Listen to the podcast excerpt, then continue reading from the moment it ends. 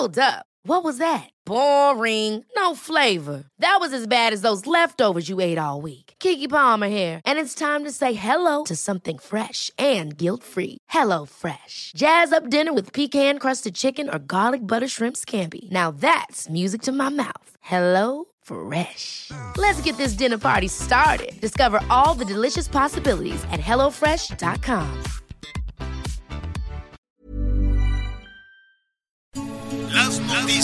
¿Qué tal? ¿Cómo le va? Buenas tardes. Estás a punto de escuchar Yo soy Javier Alatorre. las noticias con Javier Alatorre. La vamos a pasar muy bien. Comenzamos.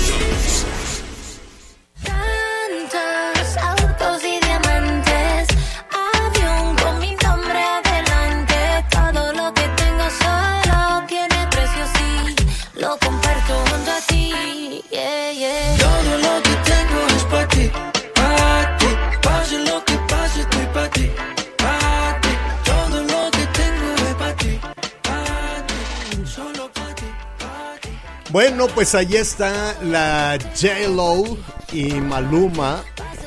Pa' ti se llama, que es algo así como para ti. Pero así como. ¿No? En el slang este de. Pa' ti, pa' ti. Este, ya lo vi ese video, Anita. Está, está bueno. Tiene su ondita. Tiene su ondita, está muy Sí. bien hecho. Es que ahora cada vez este, los artistas. Hace muchos años había un programa que se llamaba no sé qué de los video video video hits, puede ser. Sí, ¿no? ¿Cómo se llamaba? Telehit. No, no me acuerdo cómo. Entonces, este, pues la gente ponía así los, los videos. Y luego bajó un poquito y ahora pues le invierten mucho, le invierten muchísimo a ese tema, contrastan a grandes cineastas, a grandes fotógrafos. En fin, ese es otro tema. ¿Cómo estás, Anita Lomelí? Muy bien, muy buenas tardes. La verdad, ya hoy con un calorcito agradable de viernes, de pónganse Sí. guapos, porque es viernes y el cuerpo lo sabe, pues muy contenta. Sí, después, digo, está el vientecito friecito, va- habrá bajas temperaturas, por lo menos en el centro, en el centro del país. Allá, eh, nuestros amigos del norte del país, los saludamos con muchísimo gusto, como siempre.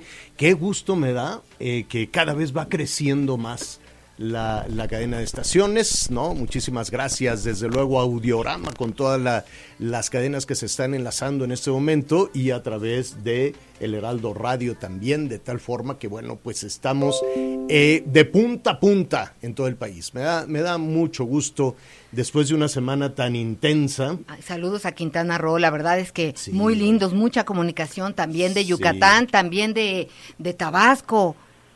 Ah, sí, sí, eh, eh, nada más no tan cerquita el micrófono porque entonces ya nos perdemos. Miguelón, ¿cómo estás? ¿Cómo estás, Javier Anita? Muy buenas tardes a todos nuestros amigos. Buenos días en algunas en algunas partes del país. Pues estamos precisamente todavía aquí en la zona en la zona de Quintana Roo y aquí pues déjenme decirles que a esta hora a las 12 del día con dos minutos, bueno pues los estoy saludando con 30 grados centígrados. El sol ha salido ya en todo su esplendor. Hay un bueno. cielo precioso en la zona de Quintana Roo y bien dicen, señor, después de la tempestad viene la calma, se empieza a recuperar Quintana Roo después del paso de Delta, así como toda la zona de península de Yucatán. Sin embargo, todavía, todavía hay mucho trabajo que hacer y de eso si quieren les platico más adelante.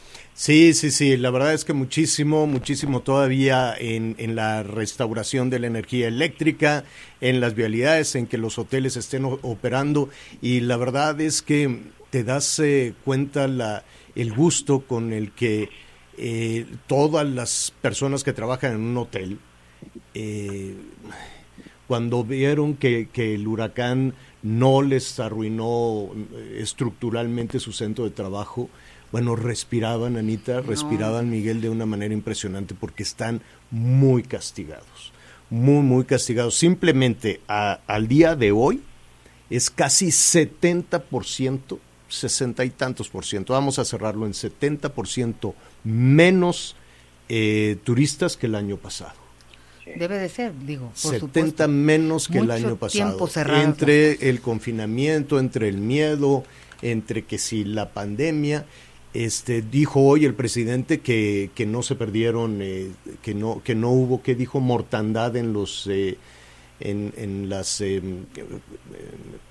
empresas, ¿no? Que no se acabaron los, los negocios, pues habrá que ver porque todavía esto no termina, no hay una definición. Claro que todos quisiéramos eso, ¿no? Sí, pero ya han cerrado negocios y empresitas, ¿no? Que han dicho que, bueno, que por lo pronto hasta nuevo aviso y se han puesto a trabajar como han podido. Bueno, pues ahí vamos a estar, vamos a estar también revisando en Tabasco que siguen con el agua a la cintura. Qué barbaridad, qué complicaciones. Estamos eh, eh, tratando de localizar al eh, gobernador de Tabasco que sigue precisamente en estos recorridos por en diferentes en diferentes localidades que sí están eh, con una situación muy compleja. Como complejo está, ya decíamos, Quintana Roo, Chiapas, este, Campeche. Por cierto, el presidente hoy muy temprano se fue a la región. Yo pensé que primero iría pues a su tierra, que primero iría a ver a los damnificados, eh, y que después iría también a revisar todas las cuestiones del huracán en Campeche, en Quintana Roo, Yucatán, también todos los pueblos pesqueros que eh, estuvieron tan afectados con esta situación. Entiendo que sí los verá, pero primero va a ir a ver lo del tren, que se les está disparando en costos. De Pues- acuerdo a lo que estuve por ahí viendo, ya el costo de plan, solo de planeación ya se salió de presupuesto. Entonces, eh, seguramente va a, investigar, seguramente va a ir a ver eh, cómo está el, el negocio de, del, del costo del tren. Estuve eh, revisando por ahí algunos datos. Al parecer, al parecer ya tiene un incremento, tómelo con, con pinzas desde luego, porque pues habrá que contrastarlo, de eh, 400%. O sea, el presupuesto de 156 mil millones de pesos. ¿a ese te refieres? ¿A partir de ese subió? No, del primero. El al principio decían 65 mil millones de pesos y luego ya subió A y ahora ya 100. volvió a subir. De los 65 mil millones ya van en 321 mil millones de pesos. Entonces, pues las cuentas no, no, no jalan y hay que buscarle dinero de por donde sea para los eh, proyectos del gobierno federal, porque no creo, por una posición política, si tú quieres, no creo que quieran cancelar alguno de esos proyectos, ni el tren Maya, ni el aeropuerto, ni ninguno de, estos, de estos temas. Entonces el tren Maya se les disparó en el presupuesto muchísimo y pues habrá que buscarle de todos lados, entre otras pues de los fideicomisos, yo supongo, ¿no? Dijeron, a ver, búsquele donde sea, por lo pronto de los fideicomisos.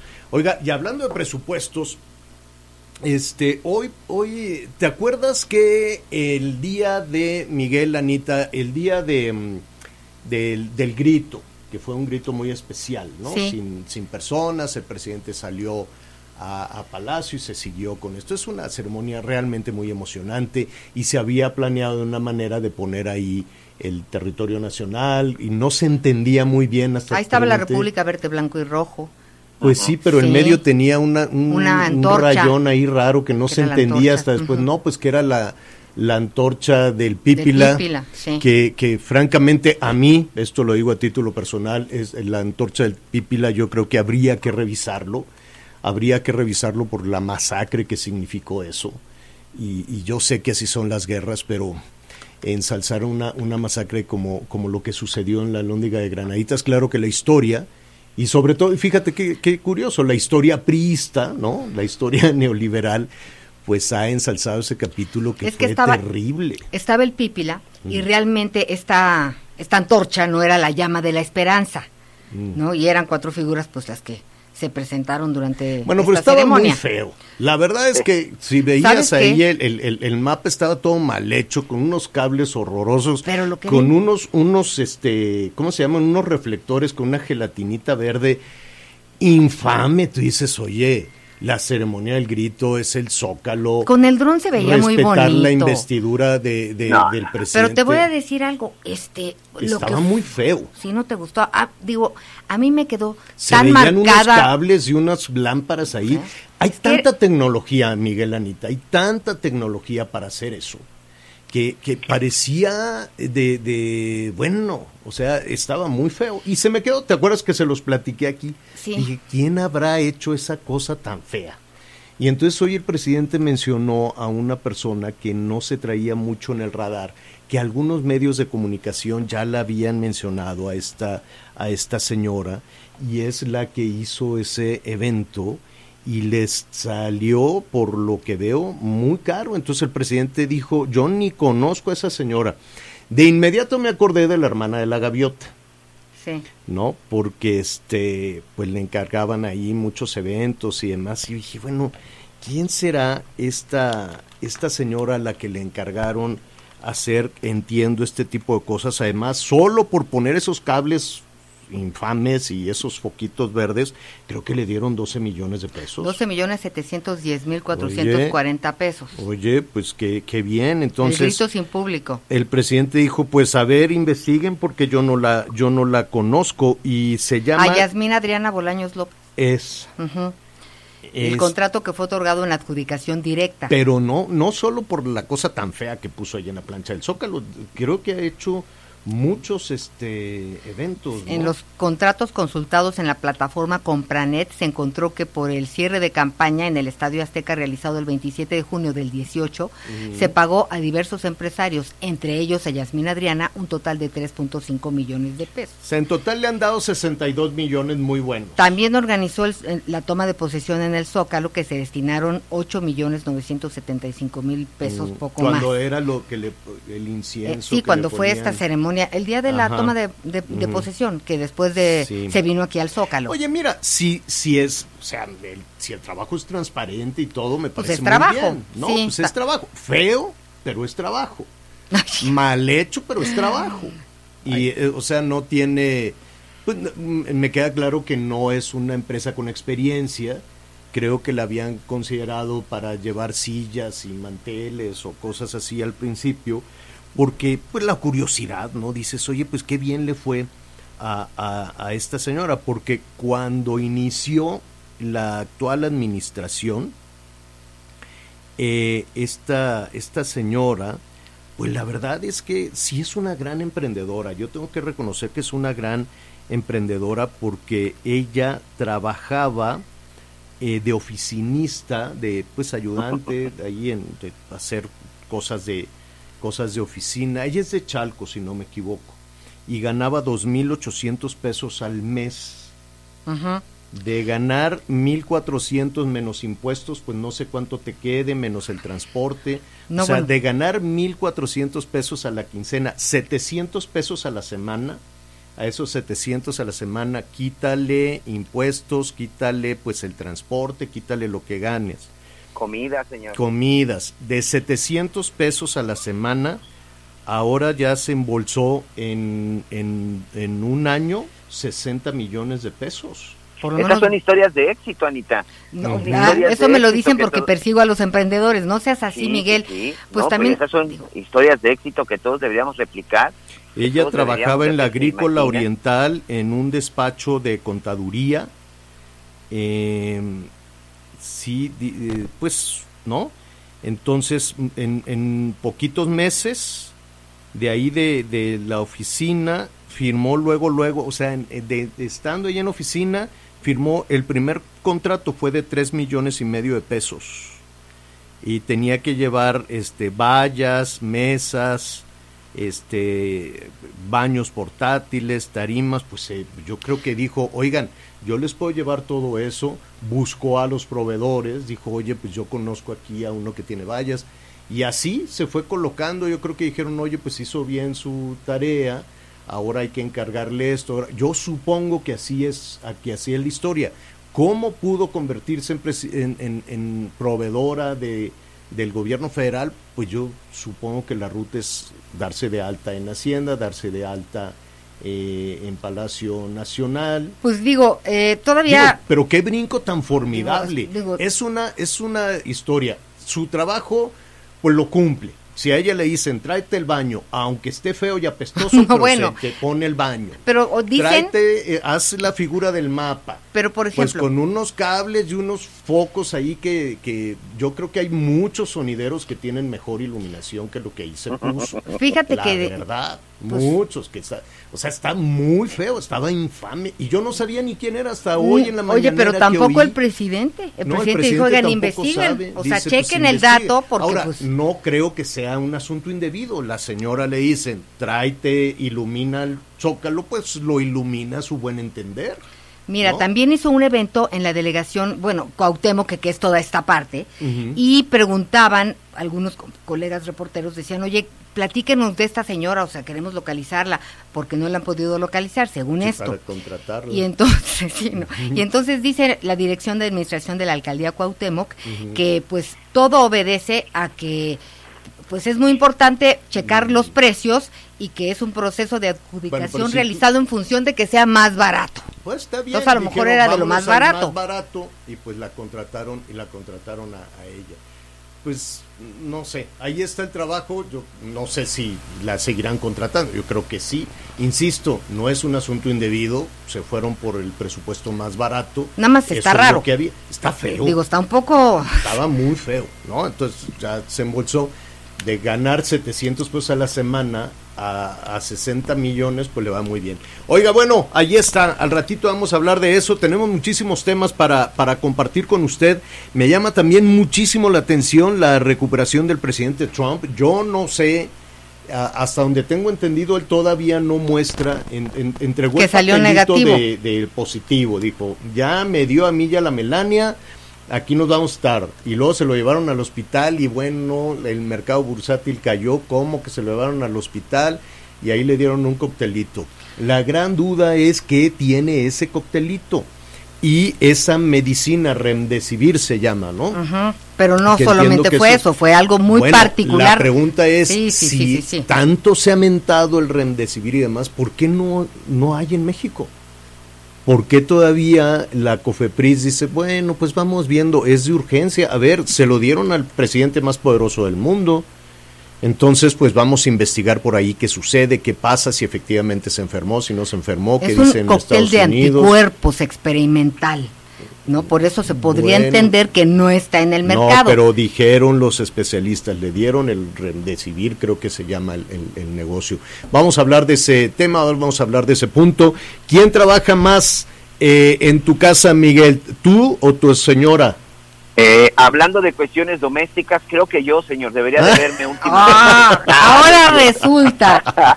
por lo menos ahorita limpiando todo esto después del paso del huracán. No, pues por supuesto que, pues dadas las circunstancias de que uno tiene que andar todo el día trabajando, sin duda, bueno, pues la, la, la, la señora, aunque yo la verdad, sinceramente, sí ayudo mucho en la, en la casa, sin duda, sin duda mi esposa. ¿Y tú quién trabaja más, Elico? Tú. Mira, mi esposo Eh, eh, trabaja formal e informal. La mera verdad, no porque esté yo aquí presente, pero su servidora ¿Tú trabajas más que tu marido? Sí, Sí. sí. Señora que nos escucha, ¿quién trabaja más, usted o su marido? Pero además ¿No? debo Co- decir algo. Que recibas este sueldo o no. Eso es lo que yo te iba a decir. Entre mamá, la casa, ayúdame, tenemos, necesitamos, queremos, todo lo que tiene que haber, este, y que te organizas de la logística, niño, señor, esposo, este, madre, ¿verdad? Porque también tiene uno madre y hay que echarle la mano. Este, y luego, pues, la profesión, la Saludos verdad es que sí me siento siempre Saludos como en pis- Lupita, que en un- como en un circo de, de tres de tres pistas.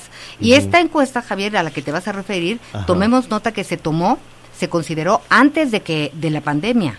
Porque Sí. ya en pandemia seguramente se los disparó- números se disparó son todo el asunto. A ver, ¿qué encuesta es, Anita? Es una del INEGI, ¿no? Mira, resulta que las mujeres mexicanas trabajan por semana seis, más de seis horas más que los hombres y solo en trabajo no remunerado que incluye labores o sea, domésticas. además de tu trabajo Además de lo que tengamos que hacer oficialmente de la otras seis chamba, horas adicionales. échale de qué o sea, pasa en casa, regresas de trabajar y, y, y, y si no tienes un trabajo formal, pues son pues, ¿cuántas horas? La carga en tiempo para ellas es tres veces mayor y esto lo evidenció la encuesta nacional sobre el uso del tiempo 2019 que realiza el Η Νέχη. Η Νέχη, η Νέχη. Η Νέχη, η Νέχη. Y la verdad es que pues esto habla de, de educación, Javier, ¿no? O sea, llega el señor y dice, ay, vieja, vengo tan si alguien cansado. piensa que va a llegar a su casa a descansar, eh, yo puedo decirle que no somos nosotras. ¿No? No, no, no, no, no. Yo cargo pila en el coche y digo, a ver, ahorita necesito ver si hay jitomate, ay, no hay guacamole, ahorita me paro a conseguir Ajá. un aguacate. O sea, sí, Pues no hay... cuéntenos su historia, cuéntenos su historia, díganos usted cómo, cómo percibe. Vamos a hablar de ese tema, vamos a hablar también con especialistas, qué nos pasó, en qué momento esto sucede en el mundo, sucede en México. este, tanto que se había avanzado. Si quiere usted a punta de, gritos y sombrerazos en las calles, pero ya se había puesto el tema sobre la mesa y la verdad es que se, se, le cerró la puerta.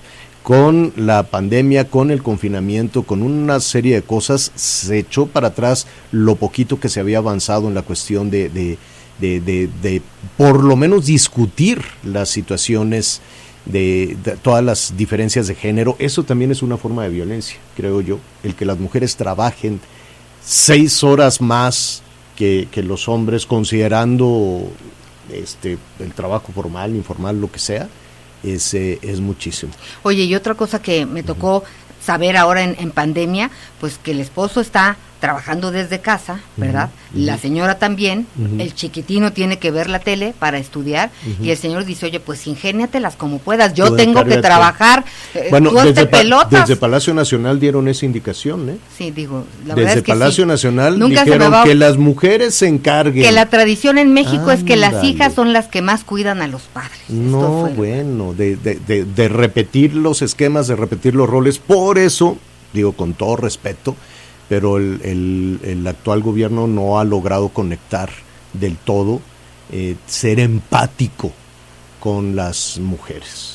Honestamente todavía falta, falta mucho. Y nosotras también echarle ganas en la educación en casa, porque no podemos sobreproteger a nuestros hijos. No, atiende a tu hermano, porque luego somos muy dadas a este detallito. Estírale la cama a tu hermano, ándale, que ya se va a la escuela. Oye, mamá, yo también ya me voy, ¿no? Ándale, te da tiempo, es Sírvele, tu hermano. ¿no? Sí, Sí. ¿no? Sí, sí, Oye, está pero-. Tú que tienes también puras hijas. Miguelón, ¿cómo le haces? Mira, Javier, fíjate que también hay un punto, un punto interesante. Por ejemplo, yo tengo una hija ya en la universidad, ya una universitaria y una hija en la prepa. Con esto del asunto de la pandemia y que los chavos están en casa, también hay dos cosas más que se incrementan. Digo, en este caso nos dividimos, pero también hay otro caso. Por ejemplo, en el caso de, de Valentina, de 16 años, ella empieza a las 7 de la mañana, a las 10 y media tiene un este tiene una especie como de break para poder desayunar algo. Ya la mamá tiene que estar lista porque son 20 minutos que la niña baja come algo desayuna eh, para continuar. Continúa hasta las dos y media y posteriormente a las 4 de la tarde. Y durante todo ese tiempo hay que estarlos atendiendo. Finalmente hay que estar atendiendo a los chavos porque pues están en la computadora. Y otra parte importante también finalmente hoy el trabajo de muchas madres de muchos padres también es de profesor ¿eh? también es de maestro sobre todo con los niños pequeños en donde se tienen que sentar con ellos y tratar de entender lo que están diciendo, entender lo que están viendo, sobre todo en televisión, para posteriormente explicarles. Entonces, además de cocinera, además de estar cuidando a los niños, hoy creo que el trabajo de maestro, el trabajo de profesor, también en gran parte lo están haciendo los papás y los mamás y un reconocimiento y mis respetos para ellos. Insisto, en mi caso ya preparatoria y universidad, pues solamente hay de repente algunas dudas, Mm. sí, sí, sí apoyamos a las niñas, pero quien tiene niños en primaria, vaya que hoy se la están complicando porque todavía tienen una chamba extra que es de sí, docente, señor. Sí, sí, sí. Bueno, pues allí está. Eh, temas para compartir con usted. En un ratito más vamos a platicar con eh, el director de la industria farmacéutica, de la Cámara Nacional de la Industria Farmacéutica, y tenemos grandes dudas. Uno, si a Trump le funcionó el Remdesivir, que no me quiero equivocar que así sea el nombre correcto del medicamento, lo, lo, lo vamos a checar con él en un, en un En un momentito momentito. más.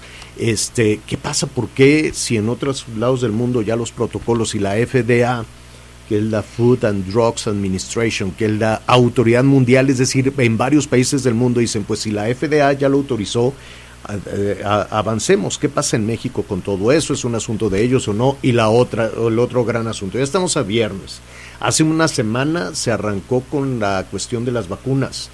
¿Dónde están las vacunas contra la influenza? ¿Dónde están las vacunas contra la influenza? ¿Tú no viste ¿Qué allá en los- donde los- andabas los- algo en relación a ese tema? Nada. Evidentemente de huracán no van a andar vacunando, pero sí era un tema que tendría que haberse medio, No, medio que- sonado porque es, ya es la campaña empezó, empezó a nivel nacional. pero en dónde la están poniendo, cómo la están poniendo y sobre todo qué dicen eh, los laboratorios, qué dice la industria farmacéutica, de dónde viene, la elaboran en México, la, la tomó el, el- el gobierno, la tomó el seguro, el seguro social. Es cierto, decían que vamos por orden, ¿no? Que primero eh, las doctoras, los doctores, las enfermeras, que primero la población más vulnerable y que después íbamos a más. Pero ¿en dónde están? ¿No? Si usted quiere ponerse de manera particular una vacuna, la encuentra, no la encuentra, eh, quién sí, quién no, ¿no? Alcanza para todos. Hay grandes dudas porque, pues sí, en medio de toda esta situación, una combinación de influenza con COVID, pues quién sabe, ¿no? Porque además se va a generar ahí mucha, mucha confusión realmente entre lo que, lo que es. Así es que muchos temas para compartir con usted. Vamos rápidamente a la pausa. ¿A qué número Miguelón? No se lo va a saber el Miguelón. Al 55 79 00 50 62. No lo suelta. 55 79 00 50 62. Y ya empezaron a llegar los mensajes, sobre todo de las mujeres, de las amas de casa, y los vamos a leer en un momento. Qué sí me lo sé, señor. Ya qué me lo bueno, aprendí. qué bueno que ya poco a poco se está restableciendo la comunicación. Fíjate que fue mucho más difícil la comunicación ayer.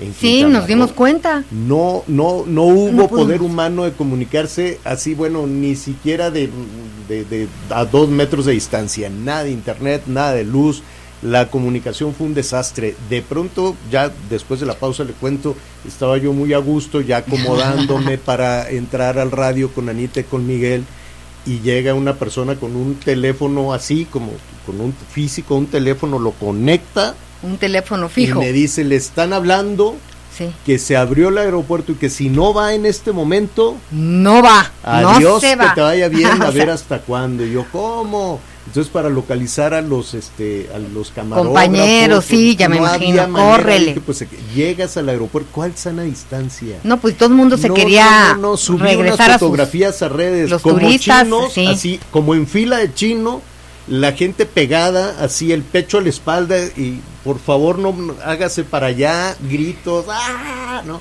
Oye, Era pero una sí locura. cubrebocas. Sí, su Sí, el cubrebocas. de cubrepapadas Ay, y que la no, gente no, no, gritaba y todo. Vamos a hacer una pausa y volvemos. Pero gritos, no, yo, quítate tú. Sigue con nosotros. Volvemos con más noticias. Antes que los demás. Las noticias con Javier Alatorre por El Heraldo Radio. Una alianza de Heraldo Media Group, Grupo Audiorama Comunicaciones. Hay historias de mexicanas y mexicanos que lucharon por nuestro país. Historias que llevamos en la sangre y nos dan identidad. Pero el pasado no debe limitar nuestro presente y tampoco condicionar un mejor futuro. Hoy estamos frente a una crisis que nos exige el valor de unirnos de nuevo para salvar nuestra tierra y garantizar nuestra libertad. Te necesitamos para hacer un nuevo trato por nuestro futuro. Iniciemos juntas y juntos la evolución mexicana. Movimiento Ciudadano. A la una, con Salvador García Soto. Un encuentro del diario que piensa joven con el análisis y la crítica. El doctor Ignacio Morales Lechuga, él es abogado, constitucionalista y también ex procurador general de la República. Pues se ha Creo dado ya, se ha dado este nuestra fallo. justicia y nuestra constitución hoy debe estar de luto Sí, de plano la lo ve así. resolución de la Corte, porque de alguna manera ha demostrado que estamos en manos de un solo hombre, el presidente de la República, y que no aguantan una presión política. En segundo lugar, creo que la, el ministro Lainez y la ministra Piña fueron muy contundentes al decir que la justicia no se consulta, se imparte, se procura y se imparte. Ellos mismos reconocen que la consulta no es vinculatoria para los órganos de procuración y de impartición de justicia, no es vinculatoria tampoco para la población, solamente vincula al presidente y entonces dice uno, bueno, entonces ¿para qué la autoriza? ¿Para gastar dinero? No, la autorizan porque va a aparecer en las boletas electorales de 2021 en la pregunta sobre el enjuiciamiento a los expresidentes. A la una, en el Heraldo Radio con Salvador García Soto. Una estación de Heraldo Media Group. He tenido como un miedo muy profundo a, a la soledad. El cristal es la droga que más he amado y más he odiado. Estoy luchando para ya no volver a consumir cristal. Me ha ocasionado el consumo de sustancias fue perder la noción de las cosas que sucedían a mi alrededor. Tuve una recaída en las adicciones muy fuerte y pues casi muero. El mundo de las drogas no es un lugar feliz. Busca la línea de la vida. 800-911-2000. Conoce el mejor auxiliar para prevenir la caída de cabello, un producto natural y 100% mexicano que además te ayudará a controlar la caspa y la seborrea. Atrévete a cambiar los químicos por nuestro shampoo hecho con un té de hierbas ancestral. Ni un cabello más en la almohada encontrarás con Shampoo Huichol. De venta en Walmart. Heraldo Radio. Todavía hay más información. Continuamos. Las noticias en resumen. Jesús Tinajero, ex candidato de Morena a la presidencia municipal de Jerecuaro, Guanajuato, fue asesinado. Su cuerpo fue encontrado en el arroyo vehicular de la carretera que lleva a Paseo El Alto, junto con los restos de otras tres víctimas. En Chiapas fueron asegurados más de 5 mil litros de gasolina ilegal, cuya venta se realizaba sobre el tramo carretero de Cuota Tuxtla Gutiérrez a San Cristóbal de las Casas. No hubo detenidos. El huracán Delta, de categoría 3, continúa su paso por el Golfo de México hacia Estados Unidos. Se espera que hoy toque tierra en las costas de Luisiana. Hoy el dólar se compra en 21 pesos con 17 centavos y se vende a 21 con 67. El reporte carretero. Muchas gracias, saludos a todos nuestros amigos que nos acompañan en alguna carretera o autopista del país. Atención a nuestros amigos en el estado de Veracruz. Tenemos un cierre intermitente a la circulación. Esto por mantenimiento exactamente en el puente Coatzacoalcos. Esto es a partir del kilómetro cero de la autopista que va de Coatzacoalcos a la zona de Villahermosa. Y atención porque tenemos también, bueno, pues un problema en la zona de Ciudad del Carmen exactamente en uno de los puentes que cruzan con la isla en la zona de Campeche, eh, pues ahí se ah, presentó un hundimiento en este puente y ya las autoridades lo están atendiendo. Y atención, tenemos una toma, la toma de una caseta. Esto es exactamente en la autopista México-Cuernavaca, no, perdón, de Cuernavaca-Chilpancingo, a la altura de la caseta de peaje de Alpuyeca. Por cierto, hasta el mes de septiembre, en lo que va del 2020, más de 4 mil millones de pesos se han perdido por la toma de casetas en todo el país.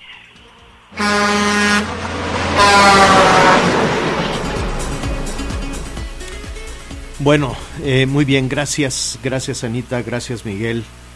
Eh, al rato vamos a retomar el asunto de las casetas que aquí le hemos dado seguimiento y, y que también al, la prensa nacional está retomando, si no me equivoco, reforma también, ¿verdad? Sí. Hoy decía mil pesos por minuto. Que se, Más sí. o menos. Entonces imagínese usted el negocio ilícito, por eso se lo pelean a cachetadas, es más a balazos. Se han, este, sí, se baja solito. A balazos se, se, se Ordeñan esa- mil asunto. pesos por minuto. Bueno, a ver, em, hay, em, hay grandes dudas desde luego con el tema de la vacuna de la influenza, hay, no hay. Eh, hay también, se ha generado en el mundo, no nada más en México, a propósito de la situación del, presidente de los Estados Unidos, en una historia pues muy confusa, porque el presidente se anunció que dio positivo el viernes, y el mismo viernes pues que se sentía mal, que él y, y- y que estaba bien, pero pues que se sentía ahí mal, entonces se lo llevaron a un hospital y ahí le dieron, decían pues un cóctel de medicamentos, este después se supo que le daban este tema remdesivir eh, para, a ver, fue un asunto pues muy rápido. Pues ¿no? digo, O todos sea, decíamos, lo- oye, tiene 64 años, el señor con todo respeto Seis, es cuatro, no, 7-4. más. Siete, cuatro. 7-4, pues padece obesidad. come hamburguesas, Entre otras este, cosas, ¿no? sí. Seguramente Clínicamente pues, está declarado. techo, en fin. Entonces, el viernes, para el domingo dice ya. Y el lunes ya regresó y dijo, a ver, póngame a Biden aquí. Tuvo, no tuvo, hay grandes dudas, no se sabe si, si ya dio negativo. Entonces el otro No candidato dice, no, yo virtual, así no. Entonces, Pero ya claro, dijo él, yo no voy a debate virtual, Dice, dijo yo Trump. lo quiero aquí de cerquita. Yo lo quiero y ver de sin cerca". cubrebocas. Él sabe, evidentemente, que si hace eso el otro candidato, que también es, es más grande que él, tiene 7-7, le va a decir, ¿cómo crees que voy a debatir contigo me vayas a rociar? ¿Cómo le dicen gotículas? O no sé cómo le dicen a la Digo, pues con que... Sí. Total que hay un gran misterio ahí, pero generó muchísima expectativa respecto al medicamento que le dieron. Hay en México, no hay en México, ¿qué dice la industria farmacéutica en nuestro país que ha tenido pues más de un año eh, realmente una situación muy complicada en México. Me da muchísimo gusto saludar al ingeniero eh, Rafael Hual Cosío, director general de la Cámara Nacional de la Industria Farmacéutica. Rafael, ¿cómo estás? Buenas tardes. ¿Qué tal, Javier? Qué gusto saludarte. Igualmente, Ana María.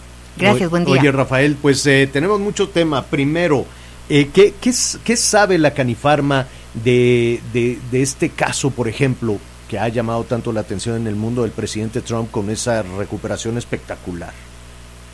No, pues mira, yo te podría decir, fue un tratamiento experimental a base de anticuerpos monoclonales, pero pues es eso, ¿no? Un tratamiento experimental que no está avalado todavía por las autoridades sanitarias, entonces pues habrá que esperar, ¿no? Pero como tú dices, pues fue bastante, digamos que raro, ¿no? La forma en que entró, la forma en que salió, este, en fin, quién sabe, hay, hay cosas ahí que, que Sí, nunca porque tampoco, si es verdad o no. tampoco se ha revelado si ya dio negativo, ¿no? Sí, no, no, te digo, bueno, pues es, es una condición que difícilmente sabremos en el mundo entero, no nada más en México. ¿Qué es el remdesivir?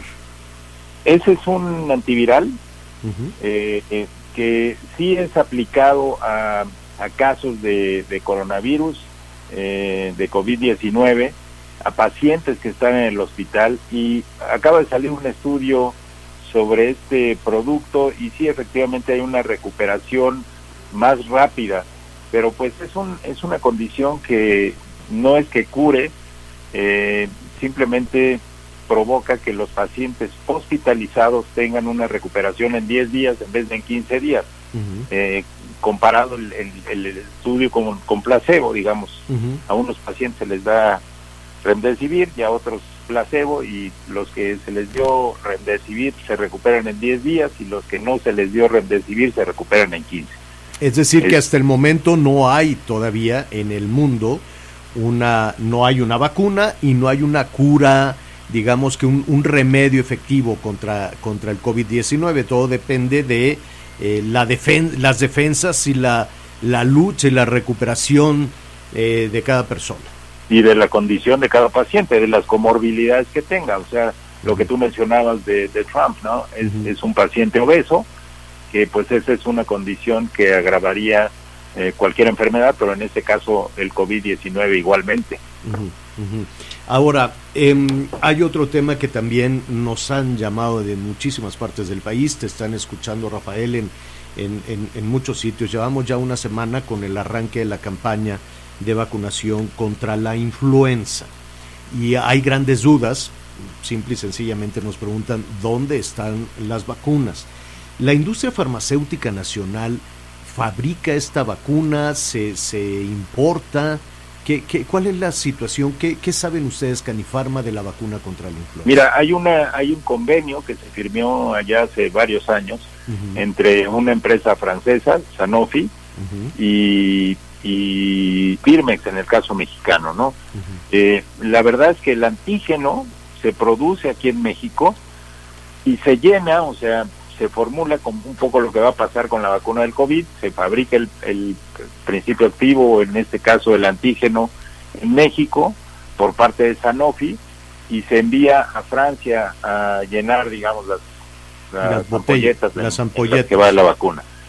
Eh, el gran problema de la vacuna, en este caso de la influenza, es precisamente el llenado de, de las ampolletas. Y esto se hace, solo dos países tienen la fabricación y el llenado en el, en el mismo país, pues que son Estados Unidos y Francia.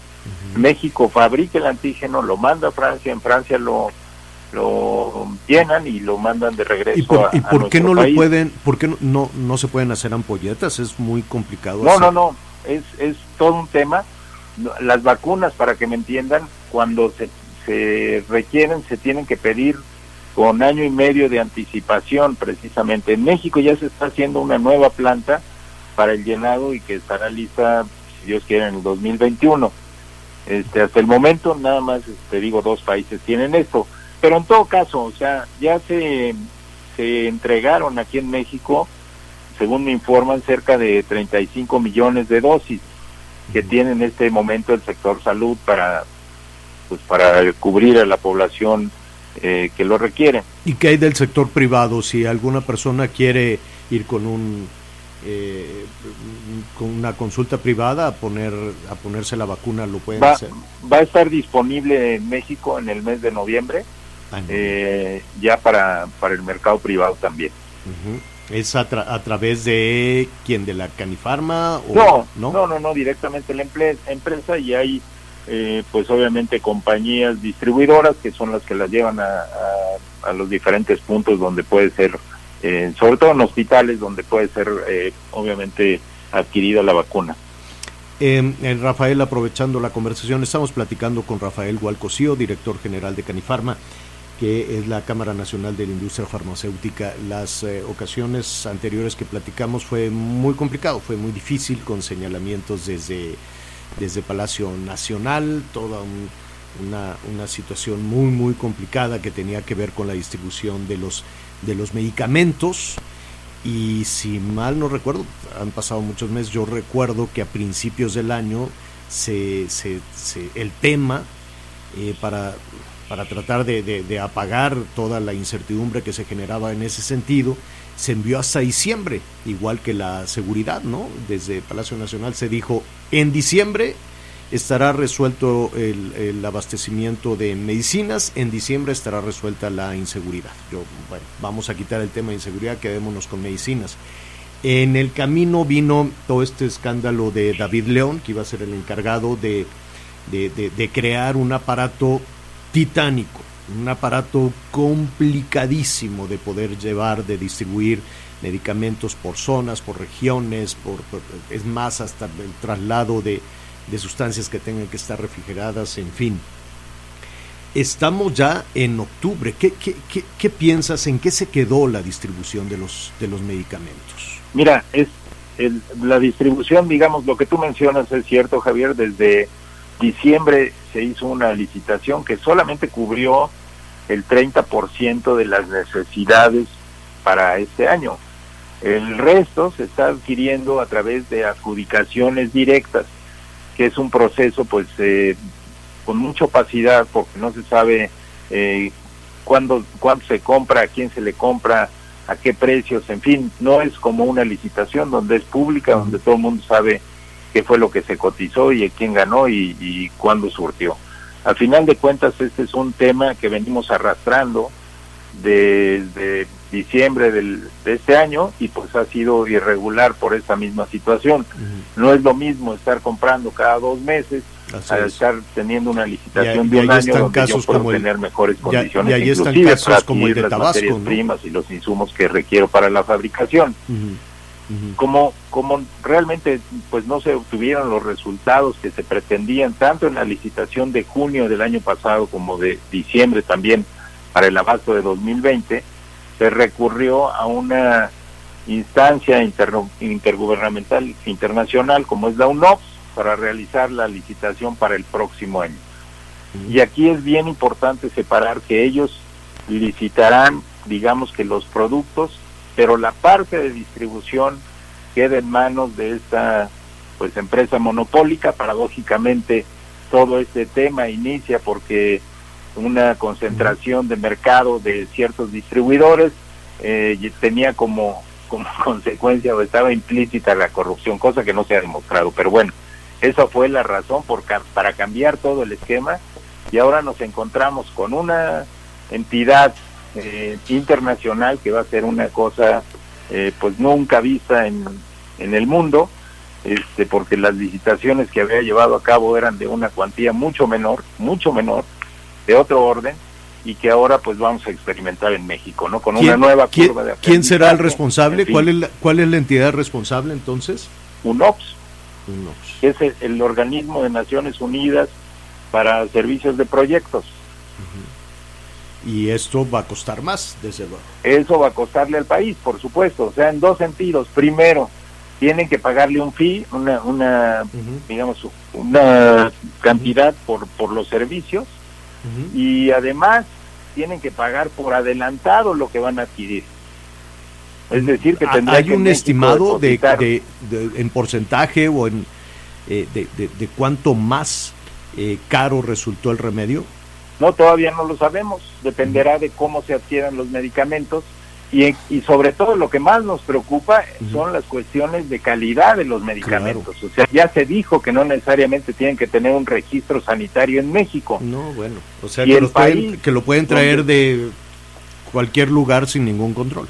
Exacto, y hay países que tienen alta vigilancia sanitaria como, como México, pero hay otros que no han cumplido con estas condiciones y México no tiene ningún acuerdo de equivalencia con ellos. Entonces, eh, y si se ajustan a los medicamentos que están en la lista de preclasificados de la OMS, la propia OMS en su descargo de responsabilidad dice que ellos no son responsables de las consecuencias por el uso de esos productos. Así de sencillo. Bueno, hay, hay eh, muchísimos temas. Eh, ¿Qué te parece si hoy hemos avanzado con este tema de la influenza? Te agradecemos saber que en noviembre ya, eh, primero que hay 35 millones de dosis y habrá que ver la ruta que está decidiendo el gobierno federal para su aplicación. Y segundo,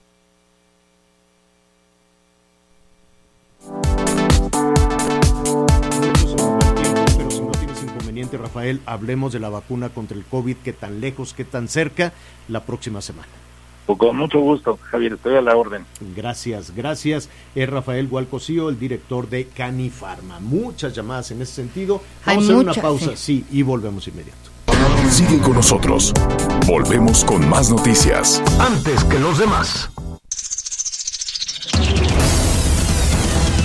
Las noticias con Javier Alatorre por El Heraldo Radio. Una alianza de Heraldo Media Group, Grupo Audiorama Comunicaciones. Mi papá ya estaba tendido en una cama a causa de la cirrosis hepática. Tomaba mucho. Cuando mi padre murió, ya nada más se incorporó y vomitó un pedazo de sangre, se ajustó y murió. Mi hermano Martín murió a causa de las drogas y el alcoholismo. No te tenías que morir, primero mi papá y luego tú. Resultado del alcohol me quitó a las personas que más amé en la vida, las hizo sufrir. El mundo de las drogas no es un lugar feliz. Busca la línea de la vida. 800-911-2000. Hola, no se te olvide que octubre es el mes rosa. ¿Sabías que los hombres pueden padecer de cáncer de mama? Tócate, autoexplórate y ve al doctor. El cáncer de mama es la segunda causa de muerte en las mujeres mexicanas. Cada 30 segundos se diagnostica un nuevo caso de cáncer a nivel mundial. Únete al Heraldo de México en esta campaña contra el cáncer de mama. Dale vida a tu cabello de forma natural con un producto 100% mexicano y descubre los beneficios de este increíble té de hierbas con aloe vera, romero, ortiga, copalchi, entre otros ingredientes que te ayudarán a controlar la caída del cabello por completo. Ni un cabello más en la almohada encontrarás con Shampoo Huichol, de venta en Walmart. Heraldo Radio.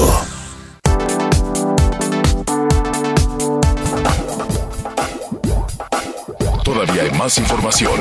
Continuamos. Las, eh, que mire, al ratito, ahorita vamos a ir con sus comentarios. Nada más por, por, por, por pura curiosidad, le dije, a ver, Anita, vamos sumándole las horas las horas de trabajo, que es un trabajo fascinante. La verdad No, es bueno, que sí. el trabajo de Miguel, de Anita, de su servidor, es un trabajo fascinante. Pero el primer contacto, por ejemplo, con, con nuestro productor, con Anita y con Miguel de sus servidores, alrededor de las 7 de la mañana, que empezamos a ver ya los temas para la radio. De ahí te sigues, ¿no? Se, traslapan los temas de la televisión y luego ya las montones de juntas y juntas y que revisiones y editar y todo. Total que a las 12 de la noche ya. Estás bajando Entonces la sumadas son de las 17. 7 17 horas diarias. Diarias. Pues ahí le traigo mm, 17 por 5 son 85 y el promedio de los señores en este país de horas de trabajo es de 53. Entonces pues les llevo una ventaja de 32 horas. Es a la semana. El- el- al promedio de los señores en este país trabajan 53 horas a la semana. El promedio de las señoras en este país, de las mujeres, de, porque es de casi niñas de 12 años en adelante, es de 60 horas a la semana. Pero Anita, tú les das una barrida. No, pues esto. ¿Tú cuántas horas son? Pues a las 5 ya empiezo también con temas de radio y ahí se Ajá. organiza, pues 19 por Que si la 5, te- 95 horas a la semana, Anita, sin considerar Sí, por sábado y eso está domingo. uno ¿eh? medio. No, no estamos metiendo sábado y domingo. Y Miguelón, te hice tu cálculo y también traes 85 horas, Miguelón. Con razón ya. Sí, en promedio. Por cierto, hoy estrenamos programa, ¿eh? hoy los espero en Amas Mafias, no se lo pueden perder, aprovecho, señor, porque bueno, pues estamos de estreno. Y Felicidades. ¿A qué hora? a las siete y media por la señal de AMAS 7.2 y prácticamente en todos los sistemas de cable, ya saben, por la señal de TV Azteca. Perfecto. Oye, ¿cómo vamos con los comentarios? En Tusco Gutiérrez, Chiapas, nos dice nuestra amiga Rosy Lehman, la verdad es que estamos como el cangrejo y es muy preocupante con este gobierno. Soy mujer, pero totalmente preocupada porque como que el machismo gubernamental no nos está beneficiando a futuro. De verdad, ¿qué está pasando? Por favor, explíquenmelo porque yo no entiendo absolutamente nada.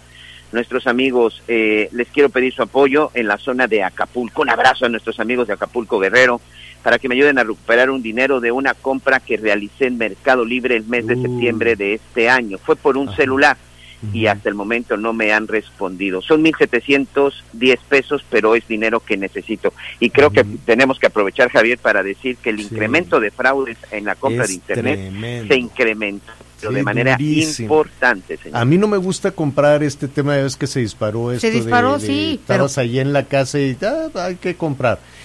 Creo, lo único que compré fue unas cucharas que llegaron todas rotas, así como de madera, que no sé ni por qué. Pero, Pero, o sea, bueno, tenías ganas de- Era un cochino, como de, como de ensalada, ya sabes, así Sí. como de- para la carne asada, Sí. y estaban todas rotas. ¿Qué más, Miguelón? Oye, aquí tengo un mensaje de nuestros amigos en la Ciudad de México. Dice, eh, tengo un hermano que labora en el hospital 20 de noviembre, es este hospital COVID, y resulta que desde hace tres meses no le han pagado porque según no hay titular para que firme su cheque. Él cubre guardias junto con otros compañeros. Este es un hospital que pertenece al por favor, guarden el anonimato para ver si alguien hace caso y ya les pagan a todas estas personas. Oye, Miguelito Javier, le damos el teléfono de Profeco a, a esta, a esta persona, 800-468-8722. Sí están trabajando, la verdad, bien en la Profeco, me consta, pero hay demasiada demanda en cuanto a quejas, fraudes y demás. Así que hay que tener paciencia, no pierda usted todo lo que necesita para poder levantar esta, esta queja. Y Sí. yo creo que, pues, Pero es que espero que no uno se, se tarde. cansa. de No, ya tanta- ni me Como digas. dice el presidente, de Ah, tanta tran. tranza. Yo no voy a decir la mala palabra. No, no, no. No voy a decir la mala palabra. Oiga, ya casi nos vamos. A pausa. Son las. Ah, pues mire. eh, gra- Gracias por acompañarnos en Las Noticias con Javier La Torre. Ahora sí ya estás muy bien informado.